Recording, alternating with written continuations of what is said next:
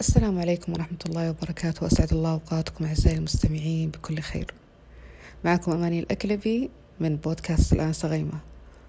في حلقتنا اليوم الحلقة 5 راح نتكلم عن ظاهرة غريبة، للأمانة ما لقيت لها مسمى، ولكن راح أتكلم لكم عنها وإن شاء الله يا رب أوصلكم الفكرة عن هذه الظاهرة. طبعا هذه الظاهرة وليدة لحظة أو حديثة عهد، وجدت مصاحبة لبرامج التواصل الاجتماعي والأجهزة الذكية. يعني هذه الظاهرة ما ظهرت مسبقا أو في الأعوام السابقة أو في الأعوام والقرون الفائتة، لا، جت مصاحبة لهذه البرامج ومع الأجهزة الذكية. طيب إيش هذه الظاهرة؟ خلوني أوضح لكم أو أفصل لكم عنها أكثر، لأن فعلا ما لقيت لها مسمى يوضح أو يوصل الفكرة على طول.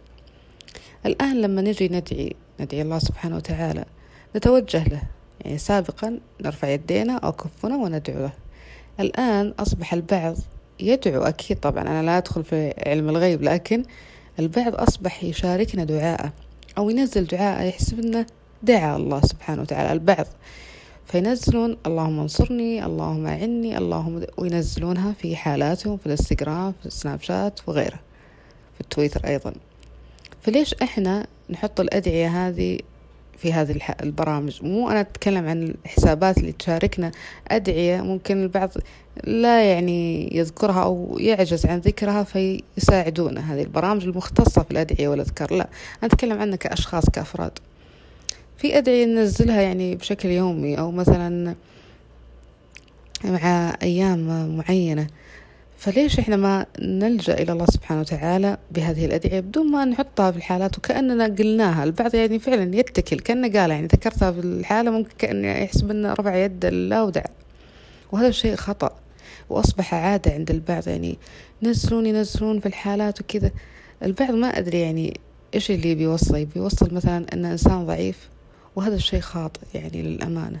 الضعف هذا لازم ما يظهر إلا أمام الله سبحانه وتعالى، ما يظهر أمام خلقه. فلما أنا مثلا انظلمت ما نزل اللهم انصرني على من ظلمني، أرفع يدي وأدعو الله سبحانه وتعالى بدل ما أرفع جوالي وأكتب هذا الكلام فيه وأنزله. طيب اثنين، عندنا بعد ظاهرة ثانية، أو هي نفس الظاهرة عفوا، لكن أمر آخر في هذه الظاهرة. مثلا واحدة امتدحتني أو شكرتني أو أثنت علي أو قالت شيء يعني معين، أصور الشاشة وأنزله في العام أو أنزله عشان الكل يشوف. ليش طيب ما أكتفي بهذا الشكر بيني وبينها، أعيد لها شكرها وثنائها وامتدحها أيضا هي، أو أكتفي بأني خلاص أرد عليها وانتهينا؟ ليش أنزلها في العام ولا أوري الناس؟ أحس عندنا رغبة أن نشبع شيء، مثلا أبين للناس مثل ما قلت أني إنسانة محبوبة، أني إنسانة مرغوبة، نشوفوا الناس يحبوني، نشوفوا الناس يسألون عني، نشوفوا الناس يدورون علي. أنا ما أنكر ولا 1% أني ما ارتكبت هذا الأمر أو ما وقعت في هذا الأمر أو ما سويت هذا الشيء، لا، للأمانة أنا ارتكبته وأنا وقعت فيه، وربما على قولتهم أكثرت بعد.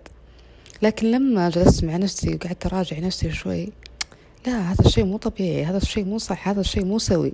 يعني أنا لما أبين للناس هذا الشيء أنا عندي نقص، عندي رغبة أني أشبع احتياج عندي، أبي الناس يشوفون أني أنا محبوبة ومرغوبة. ليش يمكن الناس ما يحسون هذا الشيء؟ أبي أبين لهم العكس، صح؟ فلذلك ننتبه يعني في هذا الموضوع، هذا الشيء جدا خطأ.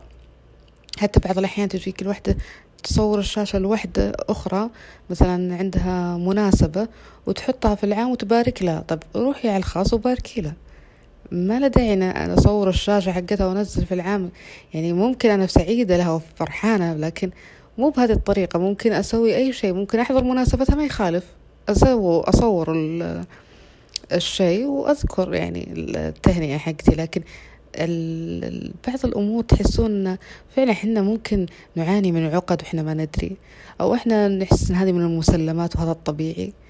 لكن أنا أرجع وأقول إن الشيء فيه خطأ وفيه غلط وفيه فجوة، لازم علماء النفس يلتفتوا لها في هذه الظاهرة الغريبة، لأن فعلا هذه ظاهرة جدا يعني مستحدثة. ممكن باقي علماء النفس ما التفتوا لها لأن يعني قلت مشغولين بأمور أخرى، لكن هذه ظاهرة فعلا تحتاج الدراسة. لذلك أنا أقول أظهر ضعفك لله سبحانه وتعالى وشكرك وثنائك بين الناس، مديحهم لك بينك وبينهم. ما له داعي أني أطلع هذه الأشياء أمام الملأ.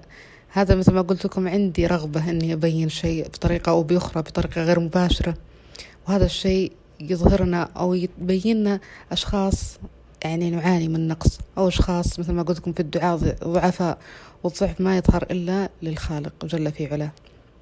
طبعا كلامي هذه المرة جدا كان عفوي، لا له تحضير مسبق ولا له كتابة ولا له أي شيء. يعني فعلا أنا الآن أرتجل وأنا أتكلم معكم وما حضرت لهذا الموضوع، لكن فعلا استفزني هذا الموضوع في الآونة الأخيرة.